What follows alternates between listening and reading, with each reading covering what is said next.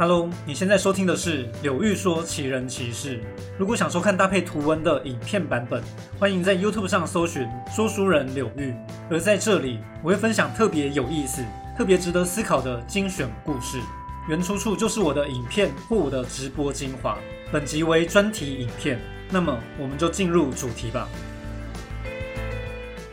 如果是对战争战略有兴趣的观众，大概都会好奇一件事。项羽是当代战神，韩信是兵法教科书。那么两人有没有正面遭遇呢？根据《史记》，两人确实有对阵过哦。今天就来谈谈项羽跟韩信的对决，到底谁的战术谋略比较厉害呢？首先做个基本介绍，项羽最初的代表作当然是巨鹿之战。项羽率军与秦兵交战，当时各路诸侯反秦，但是看到秦兵强大。其他人不敢出击，作壁上观。项羽先让英布率领两万人出战，攻击秦兵的后勤通道，然后项羽再率四万人渡河。项羽下令乘船破釜，船也不要了，煮饭的大锅也不要了。他激励将士，抱着必死的决心出击。项羽军队与秦国将领王离交战，断其后路，九战九胜，大破秦军，破釜沉舟，就是这一战诞生的成语。不过这并不是说你打破锅子，士兵就会为你卖命。如果随便一个排长连长打破锅子，士兵可能跟你拼命啊！我们要吃饭啊！项羽带兵的统御能力，恐怕是一种天赋吧。那一年项羽才二十五岁，但他连战连胜，一次又一次用实力证明，跟着他冲锋就能打胜仗。项羽手中不到五万人，竟然击破秦军四十万大军，简直不可思议。史记描写说，看到项羽带领的楚军如此神勇，人人以一大食，各路诸侯膝盖一软，根本不敢抬头直视项羽。这边完全写出了项羽这位少年将军的风采，全身上下自带霸王色霸气啊！项羽的风格就是快、狠、准，他擅长抓住敌军的破绽，一鼓作气进攻。接着我们来看看韩信，韩信的作战方式跟项羽有些不同。韩信用兵有多强？首先最有名的就是背水一战。韩信跟赵军作战，故意背水列阵，假装败退。赵军全军出击，这就中了韩信的计。韩信早已分派一队人马直奔敌军后方空虚的阵地，于是赵军进退不得，大军溃败。这一战，韩信用三万人打爆二十万赵军，堪称传奇啊！第二，急破龙驹。韩信攻讨齐国。项羽派出楚国名将龙驹支援，龙驹带了二十万大军。不过二十万人对韩信来说好像只是一块小蛋糕啊！韩信再次用计，渡河交战时假装败退，龙驹立刻追击。但韩信早就在河水上游安排好士兵，用沙袋挡住水流，等到时机成熟，挖开沙袋，汹涌的河水直接灌下来，楚军溃乱。韩信率军回头追击，斩杀了龙驹。这次又是以少胜多，打下大胜。喜欢三国的朋友，对于这段故事应该不陌生。这跟关羽水淹七军的剧情好像啊！《三国演义》中描写关羽用计提早堵住河口，然后同时放水，大破曹军。其实关羽事先备有船只，这点是史实。不过有没有堵住水流就不知道了。或许只是刚好连日下起大雨。那小说家的描写，我想就是参考韩信的故事。反正关羽是读过书的名将，学习韩信的计策也是很合理的。韩信还有更多作战谋略，可以参考我之前的影片，这边只是简单整理。韩信的特色就是善用战场的地形，战术灵活，而且控兵一流。他好几次上演先诈败再反打你一波的戏码。问题来了，当进攻无敌的霸王项羽遇上不败的魔术师韩信，到底谁会赢呢？楚汉相争的过程中，有一场名战役，我们就来看看这场彭城之战。前情提要：当刘邦进入关中，项羽进军咸阳，秦朝灭亡了。项羽自立为西楚霸王，定都彭城，分封十八路诸侯，却让天下局势更为混乱，也开启了楚汉相争的局面。首先，齐国的田荣没有受封，田荣对项羽不满，起兵造反。张良趁机写信给项羽。希望项羽攻讨田荣，并且对项羽说：“汉王刘邦已经烧绝栈道，他不敢向东进军了。”项羽对于这番话有什么反应呢？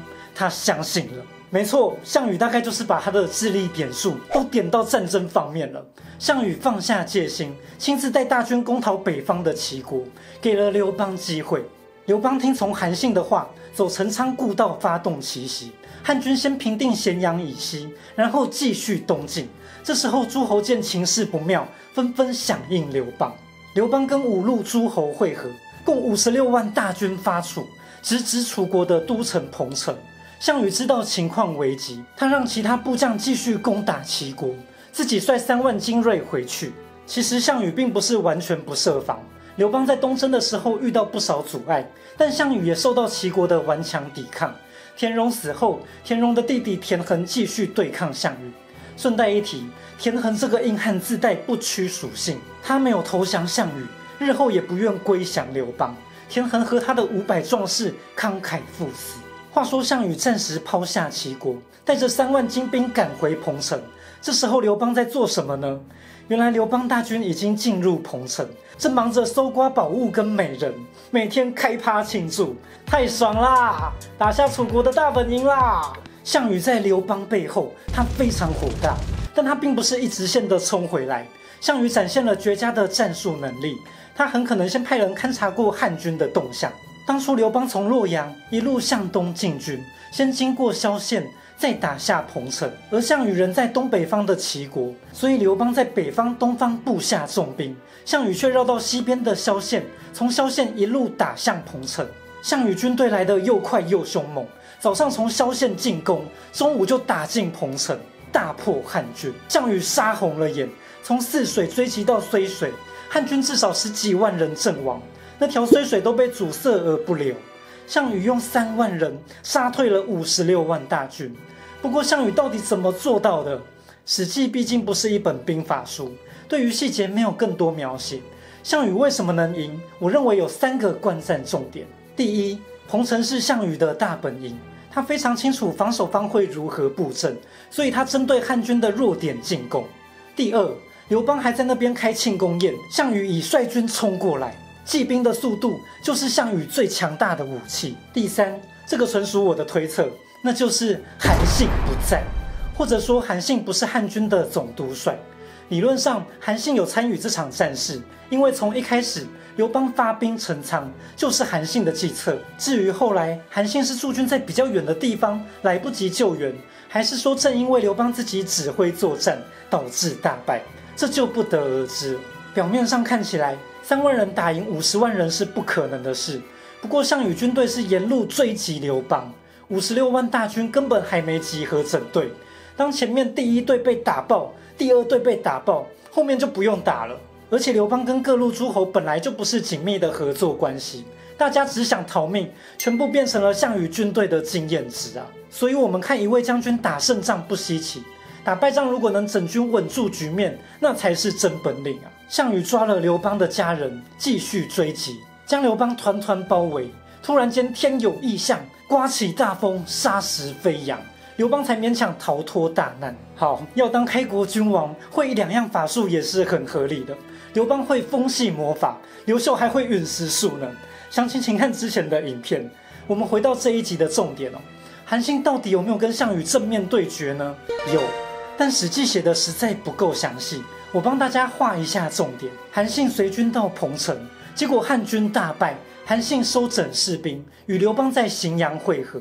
项羽继续追击，然而有韩信跟灌婴等将领在，楚军终于败退，无法继续西进。看看项羽有多狂，他率领骑兵从彭城追到荥阳，也就是从江苏徐州打到河南荥阳，路程超过四百多公里。那些倒向刘邦的诸侯纷纷投向项羽，汉军在荥阳终于挡住了楚军。身在关中的萧何也送上粮草跟人力。所以说，彭城之战不只是项羽的大胜，而且最后是刘邦加韩信加萧何才挡下疯狂的项羽，不然项羽根本无敌啊！除了这一战，项羽跟韩信还有没有对战过呢？还有最后一次，三年后的垓下之战。不过这时候楚汉之争即将画下句点。项羽过去多有屠杀，人心背离，而且项羽性情狭隘，连首席谋士范增都受到猜疑而离去。最后这一年的项羽，整体战力和以往大不相同了。刘邦率各路军队在垓下和项羽决战，韩信率三十万人当前锋，恐惧将军在左侧，毕将军陈赫在右侧，刘邦坐镇中军。另外还有将军周勃跟柴武，韩信率先发动攻势，初次进攻不利，败退回来。这场战役，《史记》难得写得这么清楚，我们完全可以想象画面：汉军摆了一个雁行阵，韩信率领主力大军在中间，两边两翼各有一路军队，准备夹击项羽。项羽军队推估约十万人，首先韩信率三十万人出击，毫不意外被项羽打了回来。基本上人数只比项羽多三倍，很难打赢他。至于韩信这个败退是诈败还是真的不敌对方，我觉得都有可能，而且两种情况的结果是一样的。我很想跟项羽说一句话：看到韩信败退，千万不能追啊！追他的没有一个活着回来啊！韩信最强的战法就是先撤退再整军，反打你一波。还记得陈馀跟龙驹怎么死的吗？韩信真的就像是不败的魔术师，你看到他败退，你反而要害怕啊！楚军出战占了上风，但汉军左右两翼军队出击，韩信又带兵回头攻打楚军。垓下之战，项羽大败，汉军夜里刻意唱起楚歌，楚军无心再战，往南逃下长江。最后四面楚歌，霸王别姬。项羽真的有种奇妙的魅力。说真的，我无法认同他的性格跟作为。但是说到一代霸王最后的结局这么凄凉，鼻子也会酸酸的。最后做个总结，关于今天的主题，如果各位观众期待的是韩信跟项羽在完全公平的背景下，堂堂正正一决胜负，抱歉让你失望了。彭城之战，项羽大胜，但那时候的韩信根本还没机会施展谋略，刘邦就输到脱裤子了。垓下之战，汉军大胜，然而项羽军队已经是穷途末路，资源与战力大不如前了。这两次交锋刚好一胜一败，很难讨论项羽跟韩信谁赢过了谁。毕竟历史不是格斗比赛，不可能叫两边约定用同样的兵力、同样的协调来一场真正的 PK 战。不过有一个有趣的资料，虽然我说这两人没有机会真正一决胜负，但这会不会是韩信刻意避开的呢？其实刘邦跟项羽交战时，几次叫韩信支援，但韩信偏偏装傻不到场。所以为什么刘邦对韩信始终不放心嘛？一次韩信人在齐国，他跟刘邦说他要当齐王。至于该下一站，韩信刚开始也没过来哦。眼看项羽情势不利，韩信才来会合。这点就让观众自行解读喽。